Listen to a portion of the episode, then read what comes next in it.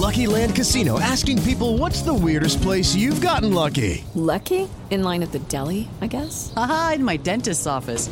More than once, actually. Do I have to say? Yes, you do. In the car before my kids' PTA meeting. Really? Yes. Excuse me, what's the weirdest place you've gotten lucky? I never win and tell. Well, there you have it. You can get lucky anywhere playing at LuckyLandSlots.com. Play for free right now. Are you feeling lucky? No purchase necessary. Void where prohibited by law. 18 plus. Terms and conditions apply. See website for details. You know, for centuries, the ultra wealthy have been putting their money where their mouths are by investing in fine wine. And now, with Vent, you can do that too. At Vent, we offer SEC qualified investment opportunities of fine wine and spirits curated by our experts with portfolio managers. With Vent, you can invest and diversify into the most sought after assets that have a history of price appreciation. Learn more at vint.co. For full investment disclosure information and more, visit vint.co. Salut les jeunes, bienvenue à mon podcast. Je m'appelle Neri Duchesne, je suis cofondateur de HXN Media, une compagnie de production vidéo. Si tu veux voir nos réalisations ou nos vlogs, tous nos liens sont dans la description de la vidéo. À mon podcast, je déconstruis la vie d'entrepreneurs que j'admire. Et aujourd'hui, je reçois Carl Goyette, président directeur général de Gourou Énergie. Fondé il y a une vingtaine d'années, Gourou se présente comme la seule entreprise qui propose une boisson énergisante naturelle et bio au pays. La boisson, les boissons Gourou sont aujourd'hui offertes dans 15 000 points de vente. Ils sont rentrés en bourse en 2020. Et Carl est rentré en 2014 chez Gourou comme VP Vente Marketing et maintenant est le PDG actionnaire de Gourou. Salut Carl, ça va bien? Ben oui, merci. merci. Yes. Euh, comme j'ai dit dans mon intro, euh, tu es PDG, actionnaire maintenant, mais tu n'as pas, pas créé Gourou. Est-ce que tu peux me parler un peu comment c'est arrivé tout ça? Oui. Mais non, j'ai pas créé, euh, j'ai pas créé Gourou parce que j'étais encore à l'université quand, quand Gourou a été créé. Mais euh, j'ai été un des premiers fans de Gourou, justement quand j'étais à l'université. Puis euh, quand j'ai fait, quand j'ai grandi dans ma carrière, dans le fond, j'avais comme un, un rituel. À toutes les fois que j'avais un meeting important ou que j'avais euh, quelque chose, une réalisation importante à faire, euh, c'était rendu presque un rituel. là. Il fallait que ça me prenait mon gourou, puis je l'avais pas. Je me disais, Ouais, ça, va, ça va pas bien aller. Je comprends. je comprends. Puis, euh, dans le fond, j'ai eu une carrière euh, vente et marketing jusqu'à temps que. mais je viens d'une famille d'entrepreneurs. OK. Donc, j'ai une famille d'entrepreneurs. J'avais toujours un peu ce ce désir entrepreneurial-là. Puis, à un moment donné, ben concours de circonstances, j'ai eu une occasion là, de, de rencontrer euh, mes, mes collègues aujourd'hui, certains de mes collègues aujourd'hui, mes partners, euh, qui avaient besoin d'une expertise en vente et marketing. Puis, c'est là que j'ai eu la chance d'arriver d'arriver chez Gourou. Perfect. Puis si, exemple, on, passé. on revient un peu en arrière, tu étais quel genre d'étudiant à l'école, au secondaire, au cégep? Tu ressemblais à quoi? Est-ce que tu avais des 100% tout le temps ou tu avais plus de difficultés? Non, j'avais pas 100% mais j'étais super bon à l'école. OK. Ouais, j'étais super bon à l'école. J'avais beaucoup de faci- facilité. D'ailleurs, c'est pour ça que, tu sais, au départ, moi, je pensais de sortir des HEC, puis de faire une maîtrise, puis tout ça, mais finalement, j'ai commencé à travailler. J'ai beaucoup aimé, puis je suis Ouais. jamais retourné. OK. Mais euh, j'étais, quand j'ai commencé à travailler, j'étais inscrit à maîtrise, j'avais une bourse, puis j'étais supposé de retourner, mais non, je- finalement, je suis resté dans le milieu du travail. Mais je voudrais pas que personne prenne ça comme une leçon. Ouais, je pense ouais, que tout le monde qui, qui est inscrit à maîtrise devrait aller faire la maîtrise. Je comprends, je comprends. Puis, fait que t'avais pas, t'as pas eu d'entreprise avant de rentrer chez Gourou ou t'es- t'es- tu, travaillais dans le fond? Ouais, je travaillais. Quand j'avais grandi dans des euh, familles d'entrepreneurs, là, mais ouais, non, OK. j'avais pas de business à moi. OK, fait que quand il est arrivé le jour que tu t'es dit, je sais pas si tu as rencontré euh, Ouais. le, le propriétaire qui était Ouais, euh, fondateur ouais, Joe. fondateur. Qui est mon, ouais, Joe qui est qu'on partner. salue, Joe. Euh, salut, Joe. euh, fait que là, tu es arrivé puis il t'a proposé un, un poste ou il t'a proposé d'investir au début? Ben, c'était, euh, c'était, c'était comme une combinaison des deux. Au départ, l'investissement s'est passé là, quelques mois après, mais euh, c'était très clair dans mes, euh, dans, dans mes recherches. Moi, j'étais, j'étais dans un mode où je, regardais pour acheter une entreprise. OK. Fait que je magasinais des entreprises, je rencontrais des entrepreneurs, puis c'était dans ce contexte-là qu'on a été prendre un café ensemble. Ouais. Euh, à ce moment-là, en toute franchise, je pensais pas que je, pensais pas que Gourou avait besoin de moi, parce qu'il y avait une équipe en place. Puis euh, je pensais que Gourou était peut-être un peu petit pour moi, en toute transparence. J'arrivais d'une grande entreprise avec 4 milliards de ventes, euh, avec une, des très grandes équipes, puis je me disais, ouais, peut-être que ça va être un peu trop petit. Ouais. Mais finalement, c'était le fit parfait. OK. OK, nice. Puis t'es rentré comme VP, puis c'est-tu arrivé vite qu'il t'a proposé la place de, de- de PDG ou c'est c'est arrivé en quelques non, années? Ou... non, ça s'est fait. euh, tu sais, il fallait, je pense, que, que je gagne la confiance. Tu sais, il y avait déjà un, je pense que dès le départ, on parlait de, on parlait de, de relève, on parlait de grandir l'entreprise ensemble. On- tu définitivement, moi, je voulais qu'il y ait des opportunités pour moi pour grandir, mais on n'avait pas dit, on n'avait pas mis sur la, la table le papier, dire dans tel, dans Ouais, je tant de temps, va prendre la place. C'était Ouais, pas, c'était pas ça. Ça s'est fait comme tout naturellement. OK, je comprends. Puis quand t'es arrivé, t'avais-tu eu un, un moment que tu t'es dit comme OK, euh, c'est plus petit que je pensais ou c'est- moi je suis pas habitué à ça. Il y a des gros compétiteurs. Euh, je sais pas si ça va marcher. T'as-tu eu un peu ce doute-là à un moment donné ou Ben non? oui, plein. Ben oui, ben oui, ben oui, ben oui, ben oui, plein, plein, plein. Ah ouais, Absolument. hein? c'est sûr. Ça devait faire peur. Oui, c'était minuscule. C'était une petite entreprise. Euh, On était une petite équipe. Ça fait bien du fun, mais euh, c'était très différent. Euh, profil de gens différents que je m'entendais super bien. Ouais. Mais des gens qui avaient moins d'expérience en grande entreprise. Euh, il y avait des choses que j'aimais beaucoup, par contre. Mhm. Il y avait des choses que, tu sais, beaucoup, pas de politique. Ouais. C'était une petite équipe, on se disait vraies affaires. Ouais. Aucune... En grande entreprise, il y a souvent un petit peu de paraître, puis de, de faire des présentations pour bien paraître, ou pour que ton boss soit content, ou Mhm. que, que le boss à ton boss soit content. Dans une petite entreprise, il n'y a pas ça. Fait que ça, c'est une, c'est une affaire que j'appréciais Nice. beaucoup. Nice. Puis le, le jour où tu t'es dit, hey, je vais, je, je- je vais mettre de l'argent là, dans cette entreprise-là, est-ce que tu avais déjà des économies? Euh, parce que je, je me dis que si quelqu'un est dans ce processus-là où il se dit, moi, un jour, j'aimerais que ça, ça arrive, j'aimerais ça avoir un peu ton point de vue sur comment ça s'est passé. Puis est-ce qu'il te faut des millions, tu sais, comme tout le monde pense, Ouais. pour acheter une entreprise ou acheter des parts, ou tu t'es dit, moi, j'ai ça, puis that's it? Mais ça te prend, tu sais, moi, à ce moment-là, c'est certain que ça faisait quand même une quinzaine d'années que je travaillais là. Ouais. Qu'il y avait des choses sans. Tu sais, non, j'avais vraiment pas des millions. Euh, je viens d'une famille plutôt modeste. Mm-hmm. Ouais. Euh, tu sais, c'était, vraiment de l'argent que moi et ma conjointe, la Mélanie, on, Mm-hmm. avait, on avait amassé. Mais entre autres, on avait à peu près payé notre maison. OK, Fait que, tu je sais, comprends. fait que c'est- mais c'était quand même, à ce moment-là, dans le fond, ce qu'on a fait, c'est qu'on a réhypothéqué notre maison, plus tout l'argent qu'on avait accumulé en 15 ans de carrière pour l'investir dans Gourou. Fait c'était, comme en termes de démarche entrepreneuriale, il Ouais. fallait y croire, là, parce qu'on en mettait tout ce qu'on avait. Tu sais, imagine, tu as fini de C'est payer ta c'est- maison, puis tu l'as réinvesti Ouais, c'est ça. D'habitude, c'est le move que les Ouais. gens sont comme, ah, enfin, Ouais, c'est ça. j'ai fini. sais, C'était comme. Ah, ouais. Puis ça, ça avait été vraiment une priorité pour nous. C'est qu'on avait vraiment accéléré nos paiements, puis on. Mm-hmm. l'avait payé plus rapidement. Non, ça, c'était une grosse décision. Mais on y croyait. On y croyait beaucoup. Puis on pourra, on pourra reparler de. Mm-hmm. pourquoi j'y croyais. Là, mais. Euh, puis heureusement, ça a fonctionné. Ben non, mais c'est en même temps, euh, cette, cette boisson-là, ça fait pas. Ça fait combien de temps à peu près, tu dirais, je pense qu'elle qu'elle est populaire? Ben, tu sais, quand, quand je suis arrivé, euh, c'était une marque qui était quand même connue. Ouais. Quand je suis arrivé, c'était une marque connue, mais tu sais, on souvent dit, était bien connue, mais mal comprise. Mm. C'est une marque qui avait à peu près, à ce moment-là, à peu près 2-3% de part de marché. Mm-hmm. La plupart des gens pensaient que Gourou, c'était comme, comme un Red Bull. Il y avait très peu de gens qui comprenaient la différence que Gourou est fait avec une- des plantes naturelles et biologiques. Beaucoup de consommateurs pensaient que c'était juste une autre chose. marque. Ça, c'est un des gros travaux qu'on a fait, là, Mm-hmm. euh, du gros travail qu'on a fait sur la marque pour changer ce positionnement-là Mm-hmm. et repositionner euh, Gourou Ouais. Ben, comme l'alternative naturelle et bio aux, aux boissons énergentes chimiques. Là, ouais. comme- Ben, justement, euh, c'était c'était pas tout ça que je voulais en parler, mais là, ça fait trop de sens.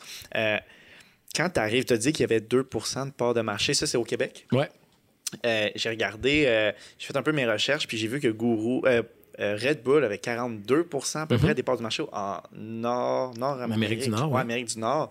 Puis je me disais, tu sais, tu arrives comme dans une entreprise, t'es comme, bon, ben, on est des petits joueurs, mais il y a des gros, gros, gros, gros, gros joueurs. qui- Puis dans un monde que, je sais pas, Red Bull, comment dire, tout, tout, tout, qu'est-ce qui se passe? Il y a quelqu'un qui saute de la stratosphère, il y a un sticker Red Bull, à côté. Fait que je me demandais, dans un monde de même, comment on va aller chercher des parts de marché?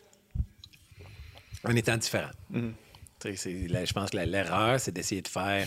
Il y a tellement de boissons énergentes qui n'ont pas réussi, qui ont vraiment juste essayé de faire comme Red Bull ou faire Ouais. comme Monster puis les copier. Nous, on a dit une approche complètement, on va faire des choses différentes. Mhm. À la base, dans le produit, le produit qui est très, très différent, mais même au niveau de la marque, il y a beaucoup de choses qu'on a rejetées. Il y a très peu de choses qu'on a adoptées. On appelle ça en anglais les category codes. Ouais. Il y a certains codes qu'on a adoptés. Il y a des choses qu'on n'a pas le choix, là, comme une slim can. Ouais, c'est ça. Il y a comme- faut quand même que les gens sachent que c'est une boisson Non, ça, énergente. ça, tu le mets dans une bouteille transparente, tu t'éloignes un peu trop. Euh, Il y a certaines choses, certains éléments de goût qu'on adopte de la catégorie parce que les buveurs de boissons énergentes ont certaines préférences. Mais on a rejeté la liste d'ingrédients complètement. On rejette beaucoup, beaucoup de- des éléments du branding. le branding des boissons énergentes, qui est très, très lifestyle, euh, très. euh, J'appelle ça teenage boy, là, Ouais, mais ouais. c'est très sport extrême, motocross, Ouais. euh, Qui fait du sens quand Monster même. Truck. Ça, Ouais. un grand, grand succès, mais d'essayer, pour Gourou, d'essayer de faire exactement la même chose, ça faisait moins de sens, à mon avis. Comprends. L'autre chose que peut-être qui était un de mes gros avantages, là, qui, qui est un peu bâti sur ta question, c'est que j'avais de l'expérience dans des grandes entreprises. Fait que c'est aussi de comprendre les limites. Ouais. Les limites des grandes entreprises au niveau de l'agilité, au Ah niveau ouais, de la fond, rapidité de prendre la décision. Donc, il y avait des choses que moi, je savais qu'on était capable de, de- de miser dessus chez. Gourou, qui était quand même une faiblesse de, de l'autre côté. Je comprends. Euh, Puis ici, exemple, on va plus dans ton, dans ton daily, euh, daily day, on va dire. Euh, à quoi ça ressemble être dans tes souliers pendant une journée? Tu sais, je sais que chaque jour, ça doit être un peu différent, mais si tu me donnes une journée à peu près type, là, à quoi ça ressemble? La journée typique, c'est qu'il n'y a pas de journée typique. Ouais, c'est ça. Non, c'est Ouais. super dur à décrire. Mhm. C'est super, super dur à décrire. Ça, se rem- ça se ressemble un peu plus depuis la pandémie, dans le sens que c'est euh, il y a beaucoup de virtuel et donc beaucoup de temps d'écran là, devant tes Zoom ou Teams, plutôt que des meetings face à face. Ça, ça l'a changé beaucoup. Mais outre ça, c'est extrêmement varié. Il n'y a jamais une semaine pareille. sais. Puis là, on est comme dans un, un retour à la normale. Donc, le voyagement reprend, les, les- les rendez-vous d'affaires reprennent. C'est extrêmement, extrêmement varié, mais je pense pas que ce soit bien différent d'un autre, d'un autre CEO. C'est sûr que c'est des horaires très, très chargés, c'est très intense, plusieurs meetings à travers plusieurs fonctions. Ouais. Sais, ça passe d'opération à ressources humaines, euh, à vente, à finance, beaucoup, beaucoup de marketing dans mon cas. Parce que À la base, le marketing, Mhm. c'est est, ça très, dire. A- marketing est très important. Il y a des CEO qui sont vraiment plus axés sur le HR. Il y en a d'autres qui sont dans les chiffres. Puis toi, ta grosse spécialité, c'est le marketing. Ouais. Ça. Vente et marketing. OK, Ouais, comprends. fait que c'est sûr que ça prend une grosse partie, mais de toute façon, c'est une compagnie de vente et marketing. Mhm. Fait que par défaut, ça prend un, un CEO qui, qui a un focus vente et marketing. Mhm. Donc, ça occupe une plus grosse partie de, de- de mon temps. Mhm. Euh, certainement. Puis, puis tu as parlé un peu des, des entrevues, ben, des meetings virtuels au lieu de présentiel. Euh, pas, on va pas s'éterniser sur la COVID et tout ça, mais euh, qu'est-ce que tu penses? Est-ce que tu as aimé ça, toi, être tout le temps devant ton écran parce que ça te sauvait du temps ou au contraire, tu aimais plus la connexion humaine, mais ça prenait un peu plus de temps? Non, dans la dernière année, euh, dans la dernière année et demie, là, ça, je- j'exagère en disant ça, mais ça a comme sauvé ma vie. Ah ouais, hein? Ouais. Ouais, ça a rendu tout tellement plus efficace. Mhm. Euh, L'entrée en bourse, l'intensité de ça, euh, l'intensité d'une première année comme compagnie en bourse, les changements qu'on a faits, l'entente de distribution PepsiCo, etc., d'avoir tout réalisé ça. Si j'avais eu encore autant de voyagements, autant de vie sociale, Ouais. ça m'a permis, ça m'a vraiment, tu sais, la vie sociale par défaut n'était pas là. Ouais. Fait que ça enlevait un gros morceau. Donc, ça m'a permis de passer quand même du temps avec ma famille, puis de réaliser ces accomplissements au niveau professionnel qu'on n'aurait pas pu, on n'aurait pas pu faire. Ce que j'avais beaucoup peur, c'est que ça érode la culture de gourou. Puis finalement, on a été, euh, on a été super bon. On a mis beaucoup, beaucoup d'efforts pour garder notre culture, malgré qu'on se voyait pas en vrai, mais qu'on se voyait sur des écrans. Puis non, je suis fier de dire que ce qu'on avait peur, dans le fond, c'est pas, c'est pas arrivé. Je comprends. On recommence à se voir en vrai, on refait du team building, des affaires comme ça, mais pendant un bout de temps, on a passé à travers cette année et demie là, euh, Quand même bien. en gardant nos, nos valeurs. Ben justement, c'est une de mes questions. Ça, quand tu es arrivé, puis l'é- l'équipe était vraiment plus. Vous étiez combien quand, quand tu es arrivé en 2014 à peu près? M- même pas une dizaine. OK. Comment tu arrives à une culture d'entreprise? Euh, comment tu gardes ou, je ne sais pas si tu voulais la garder, euh, mais tu prends cette culture d'entreprise-là, puis tu restes un peu dans la même ligne en étant 50, 60. tu sais. Comment, comment tu fais Mhm. pour garder cette culture d'entreprise-là et pas la perdre? J'ai jamais eu l'intention que j'avais besoin de. l'impression que j'avais besoin de transformer la culture. Il y avait déjà une super de bonne base. Je pense que tout était là. Je pense que ce qu'on a pris le temps de faire, c'est d'un peu. euh, de bien la décrire. C'est De bien décrire c'est quoi la culture de gourou. Puis on, a, on est revenu à la base de valeurs, qui sont des valeurs de, de bonne énergie. Ça, c'est un peu notre thème. Mais ça commence avec ça, la Ouais. bonne énergie, la passion. Après ça, on a regardé nos forces, euh, parce que la passion, c'était déjà là, la bonne énergie, le positivisme, c'était Ouais. déjà là. Chose qui était une de mes grandes forces, moi, c'est l'authenticité. Je un bien mauvais menteur. J'aime mieux quand on se dit, j'aime mieux quand on se dit les vraies choses. Ouais. Fait que là, on a, on a travaillé beaucoup sur euh, l'authenticité. Mhm. Puis on voulait garder, euh, tantôt on parlait de flexibilité, agilité, là, toutes les valeurs entrepreneuriales Mhm. de la petite entreprise, prendre des risques, Mhm. attaquer des opportunités, être rapide. dans- Fait que c'est comme les, ces valeurs-là qu'on a juste comme... On a pris bien de temps- beaucoup de temps à les cerner, à les communiquer, puis à les renforcer avec tous nos employés, tous les gens qui se, qui se joignent à Gourou. On a toujours s'assurer qu'on leur explique c'est quoi les valeurs pour s'assurer que les gens, pas les, on ne peut pas changer les gens tant que ça, mais au moins qu'ils sachent à quoi s'attendre. Puis on met des balises autour de ça, puis on revient, on revient vraiment régulièrement autour de ces, de ces quatre valeurs-là pour s'assurer qu'elles sont bien comprises, puis que les, les comportements sont, sont un peu ajustés à ça. Puis, est-ce que tu as des trucs un peu plus concrets pour quelqu'un qui, a, qui essaye de bâtir une belle culture d'entreprise? Tu sais, exemple, si tu pars des soupers, si tu as des 5 à 7, sais-tu des, des activités que vous faites ensemble? Y a-tu des trucs Ouais. spécifiques que vous faites? Ben, tu sais, moi, moi tu tout le monde a sa définition de, de la culture. Moi, c'est- parmi les mille définitions de culture que j'ai vues, moi, je n'ai vu une qui était très, très simple. là. Ça se, réju- ça se résume à comment les, euh, comment les managers, comment les gestionnaires traitent leurs employés. Tu. Fait que ça se vit à tous les jours, la culture. Tu c'est- Effectivement, si pour toi, les gens sont importants, puis que tu te dis que les gens sont importants, mais que tu passes jamais de temps avec eux, ben, c- c'est incompatible. Ouais. Mais ça va plus loin que ça. Ça va plus loin. C'est, vraiment dans les comportements tous les jours, comment, comment le CEO traite son équipe exécutive. Puis Ouais. t'espères naturellement qu'en traitant ses- tes employés d'une certaine façon, ben que tu démontres une certaine attente comment eux vont traiter leurs employés, puis comment le middle management, puis même, que tout le monde dans l'organisation a des comportements semblables. Tu peux pas unifier, tu peux pas uniformiser ça à 100 Ouais. Tu peux pas t'attendre qu'un gestionnaire, que tous les gestionnaires dans une entreprise vont être pareils, mais tu peux avoir des balises claires sur des comportements qui sont acceptables, Ouais. Puis des comportements qui sont ina- inacceptables, puis que ça devient comme un, ça, ça vient définir un peu euh, la culture. Ça se fait comme naturellement. Mais ça part Nous, on met beaucoup d'efforts sur les gens. On avait beaucoup, beaucoup, on met beaucoup de temps. Mhm. Que ce soit des, des parties, mais que ce soit aussi des. euh, tu sais, tous les jeudis, depuis un an et demi, on a un meeting, l'équipe au complet, où on communique, on communique, on communique, on surcommunique avec les employés. On fait. tu sais, Il y a quand même des choses qu'on a intégrées dans notre routine qui sont à tous les trimestres, exemple, on va vraiment prendre le temps d'expliquer nos résultats en toute transparence. Il y a plusieurs étapes. On a un summer party. Sans passer la liste au complet, là, mais je pense pas que c'est unique, mais on prend ça au sérieux. On ne fait pas juste le dire. C'est important, on, on le fait. OK. Très nice, très nice. Parce que, tu sais, des fois, j'imagine, on va dire, les parties chez Red Bull, tu sais, je me dis, soit que c'est nul, ou soit c'est genre, ils, ils sautent d'un building, genre en parachute, tu sais. Ouais, moi, je suis à peu près, tu sais, je suis à peu près certain que, que Red Bull a une super culture. Tu sais, C'est une, entreprise qui a, qui a atteint des grandes choses. là.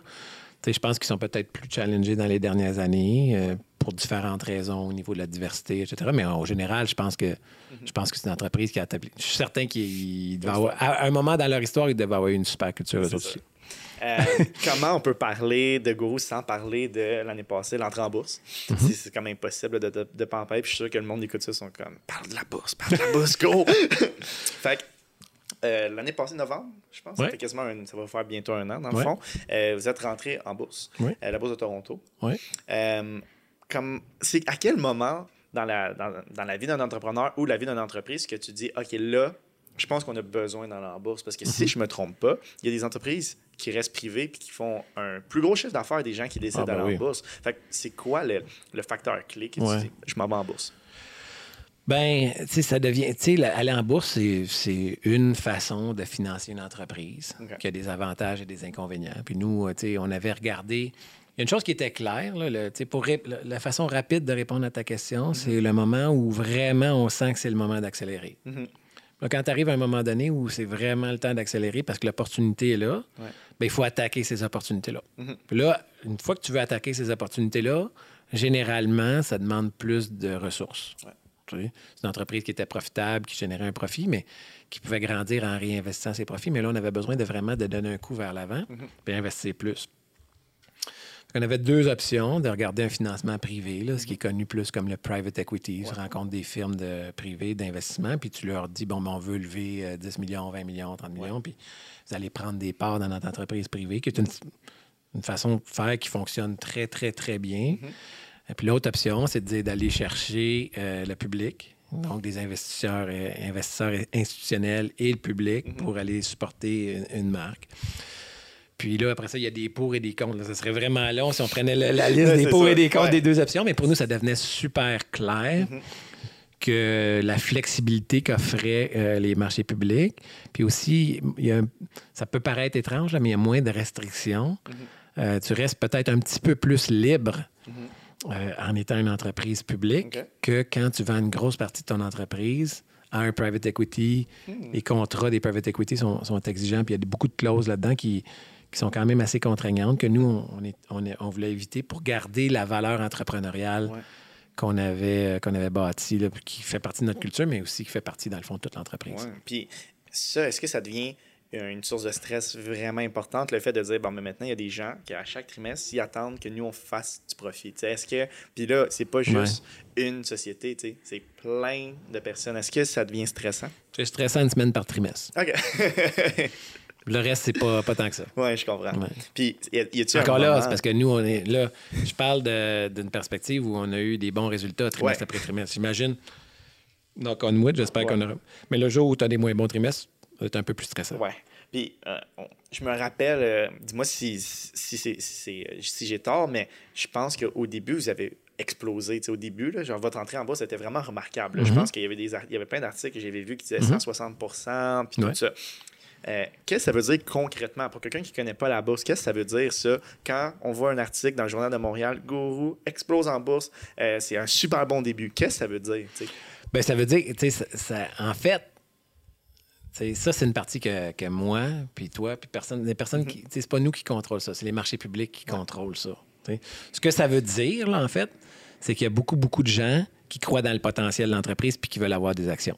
C'est ça que ça veut dire, dans le fond. Ça n'a rien à voir avec les résultats, parce que si Gourou explose, c'est parce qu'on vend plus de canettes. Ouais. Ouais. Que Gourou explose en, en bourse, c'est une bonne chose parce que ça nous ça confirme notre stratégie, ça confirme le potentiel de la marque, mais c'est pas vraiment. Idéalement, ça va ensemble. Plus l'entreprise va gagner à travers les trimestres, va augmenter ses résultats, va vendre de plus en plus de canettes. Ouais. Ça, c'est ce qu'on appelle plus les fondamentaux. Dans les fondamentaux, ça va faire augmenter le prix de l'action. Au début, début, dans les premiers jours, c'était juste parce qu'il y avait une excitation, une excitation autour Ouais. des, des gens qui regardaient notre plan d'affaires, qui regardaient notre stratégie, puis qui disaient Waouh, moi, je veux être un actionnaire, euh, je veux être un actionnaire de gourou, et donc je veux des actions, je les achète, puis je suis prêt à payer plus cher sur augmenter ces actions-là. Ouais. Maintenant, ça, c'était le début-début. Maintenant, Ouais. si, on veut, si on veut euh, bouger le prix de l'action, qui est une partie que- qu'on ne contrôle pas, ben, il faut amener des bons résultats comme on a fait dans la dernière année. Ouais. Des bons résultats trimestre après trimestre, démontrer qu'on est fiable, Mm-hmm. qu'on rencontre nos promesses, qu'on ne fait pas de fausses promesses, puis qu'on. Puis Ouais. à date, on a prouvé ça.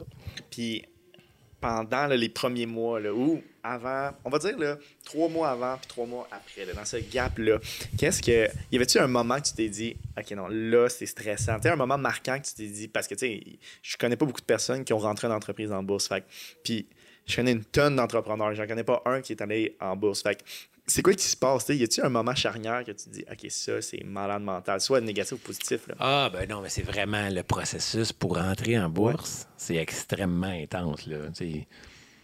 C'est- tellement intense que, honnêtement, là, je le recommanderais pas. Ah ouais?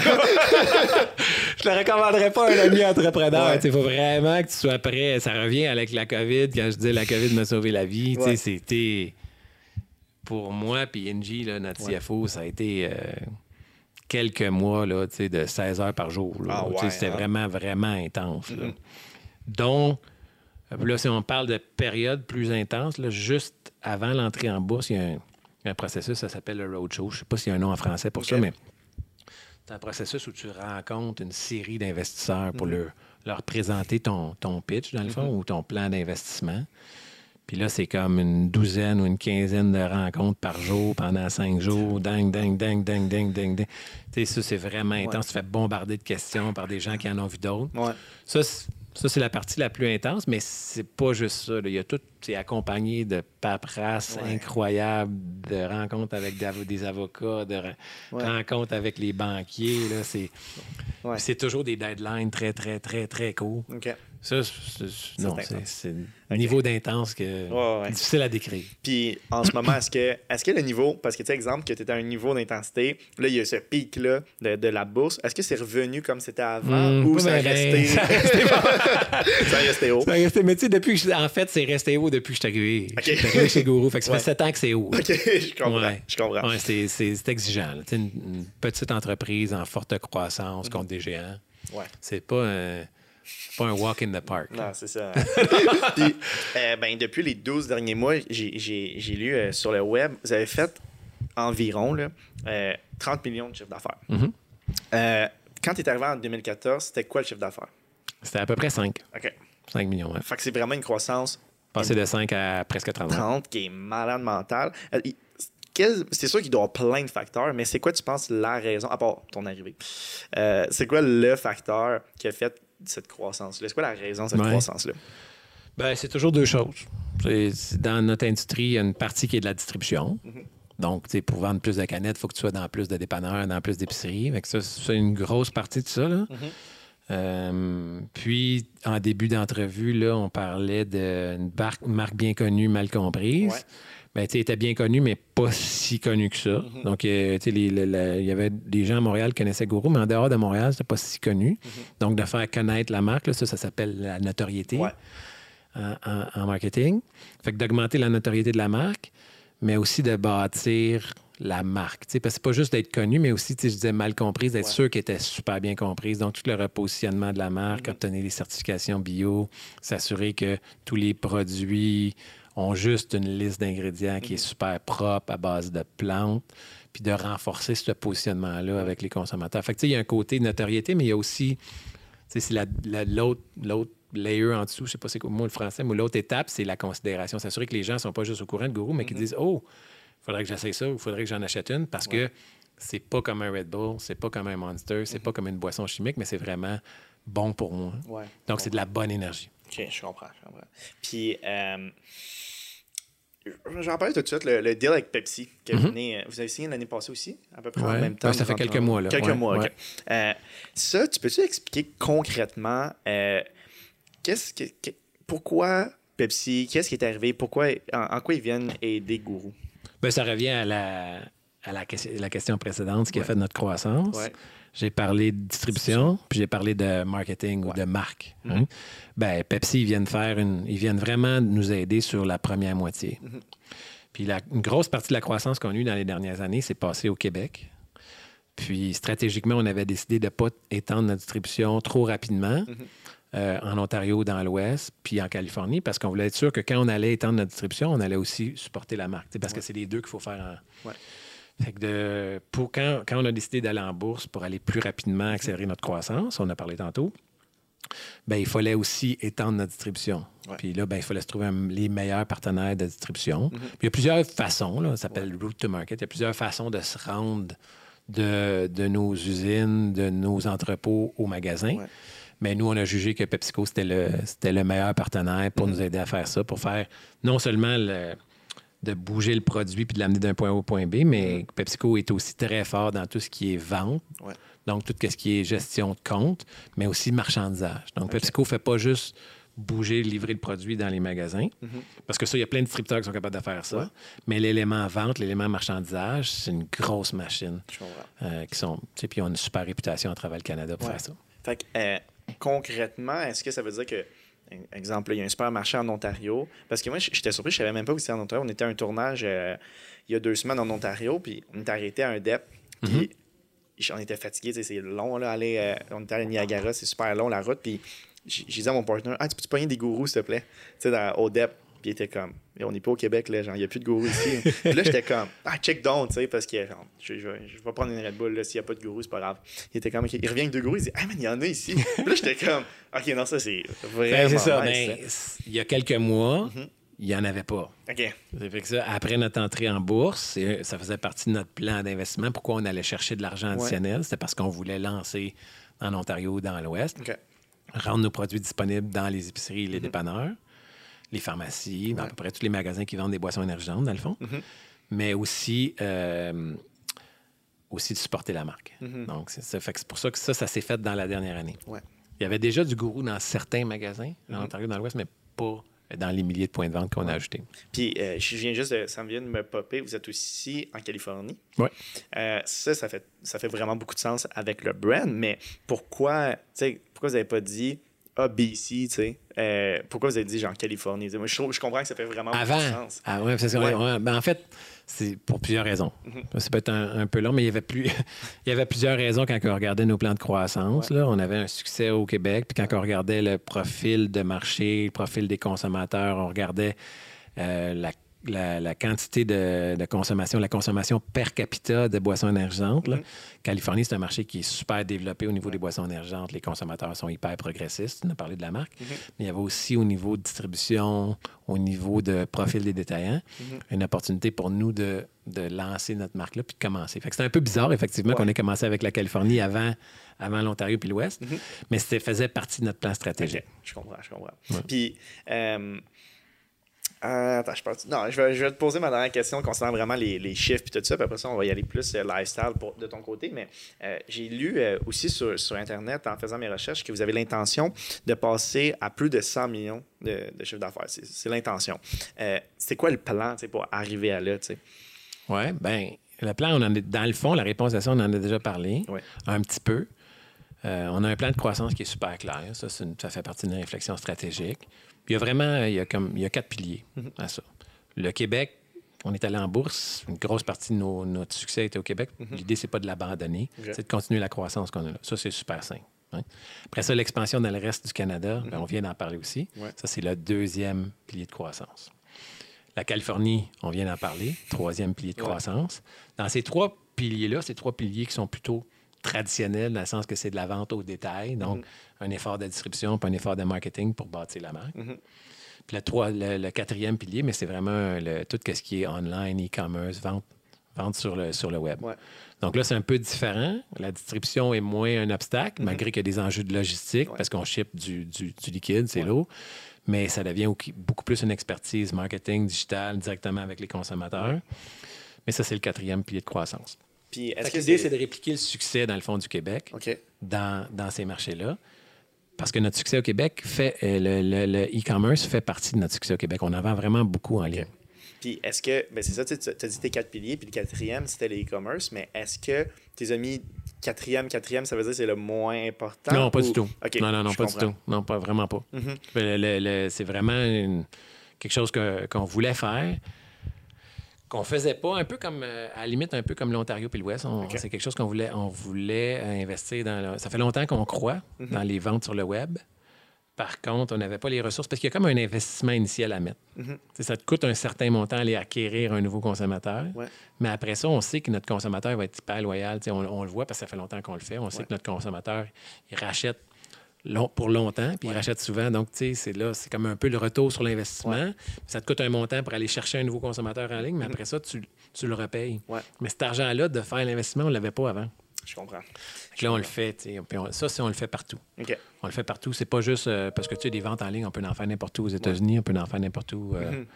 Je comprends. ah, fait que c'est pas juste concentré sur la Californie, le Québec, le Canada. C'est un peu partout. Avec, par exemple, avec Amazon, c'est partout au travers Ouais, des. États-Unis. Je comprends. Euh, puis, tu as parlé tantôt des, des journées de 16 heures, tu sais, euh, quand tu étais dans le processus pour rentrer en bourse, puis tu as dit que c'est super intense, tu sais, puis j'en doute vraiment pas. Puis, est-ce que y a es-tu capable de décrocher avec tout ça? Est-ce qu'il y a des moments? Ouais. Ouais, t'es capable? Ouais, même dans ces périodes les plus intenses-là, il y, a une- il y a une façon. tu sais, Je pars- C'était 16 heures la semaine, puis la fin de semaine, c'était pas ça. tu sais, Je travaillais pas tout. je- tu sais, La famille, c'est une priorité. Je suis président d'un club de ski aussi. Je passe du temps sur ça. euh, le- non, il y, avait, il y avait quand même un peu de temps là, pour garder Ben la ouais. sanité d'esprit la- le week-end. La semaine, il restait vraiment pas beaucoup Ouais. de temps. Mais la fin de semaine, un peu de sport, certains. Certains, certains. Mhm. Là, c'est revenu. C'est Ouais. plus 16 heures par jour tout le Ah, temps. là, ouais, Ça serait exagéré. Là.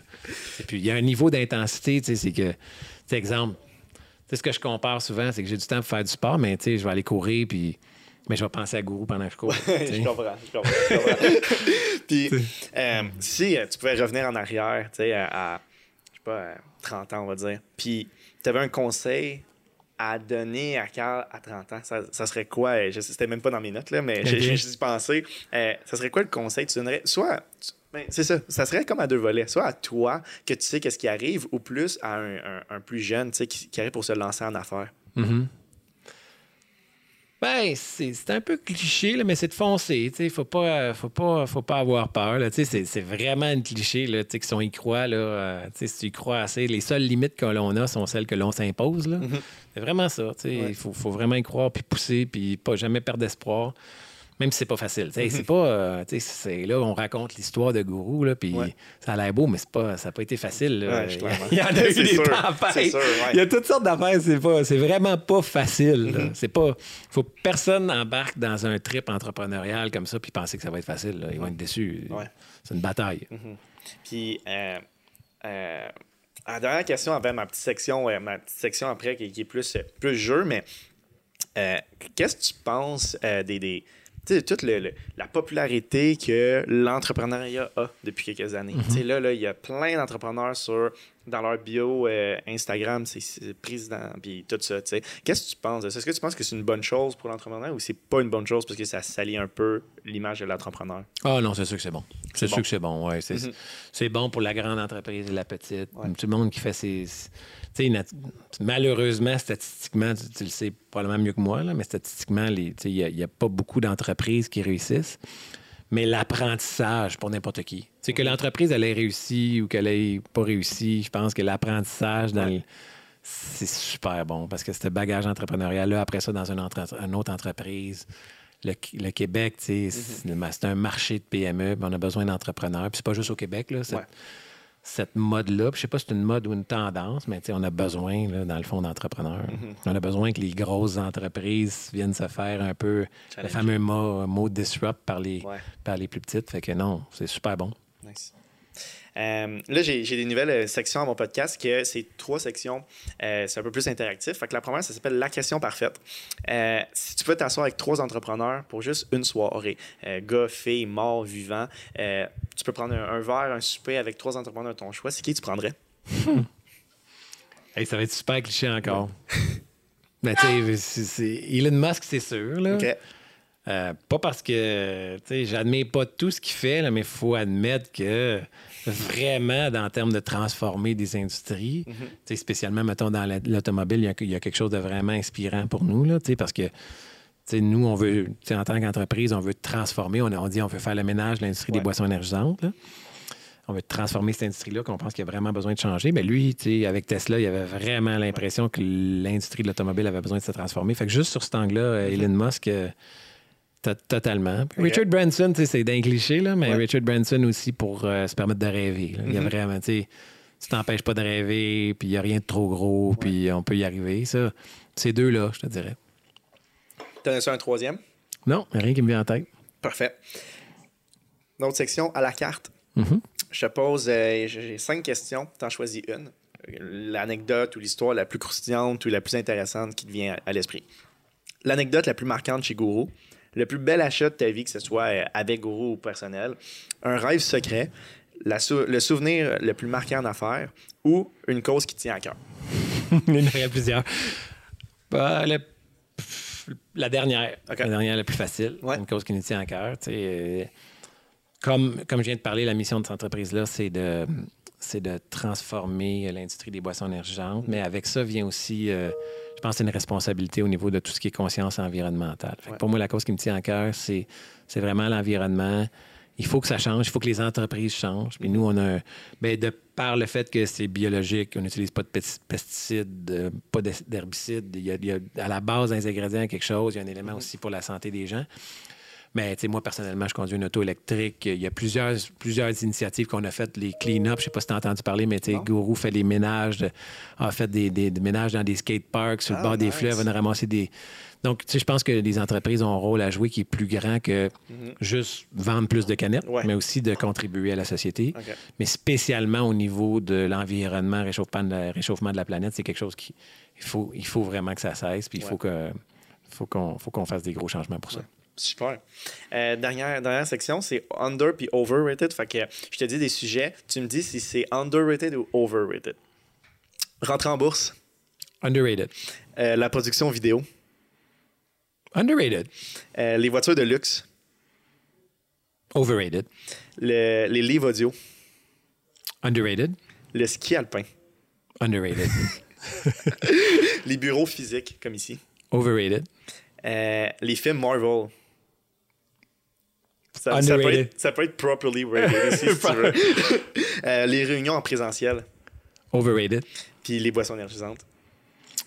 Oh, euh, les boissons énergisantes chimiques, euh, overrated. Ouais. Les boissons énergisantes biologiques, euh, underrated. Super. Bon, ben, merci, Carl, pour Ça fait temps. plaisir. Euh, j'ai, super, j'ai vraiment apprécié. Tu veux-tu qu'on mette quelque chose, le site web, là, I guess, de, de Gourou en description? Euh, tu veux-tu, je mets pas de chose, ben, Instagram? ouais, Instagram, euh, Ouais. Gourou Énergie en français, Gourou Yes. Energy Drink en anglais, notre site web super, euh, gourouenergy.com. Ouais, nice. Ben, si euh, vous connaissez pas Gourou, ça m'étonnerait, mais allez acheter des Gourous, allez les suivre sur Instagram. Merci, Carl, pour ton temps. Merci, merci à toi. Merci beaucoup d'avoir écouté mon podcast.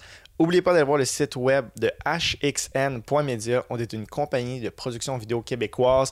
On est situé à Montréal, mais on fait des vidéos partout au Québec. Si votre entreprise a besoin de vidéos, n'hésitez pas à nous contacter. Merci. Leftovers or the DMV or house cleaning Chumba Casino always brings the fun. Play over a hundred different games online for free from anywhere. You could redeem some serious prizes.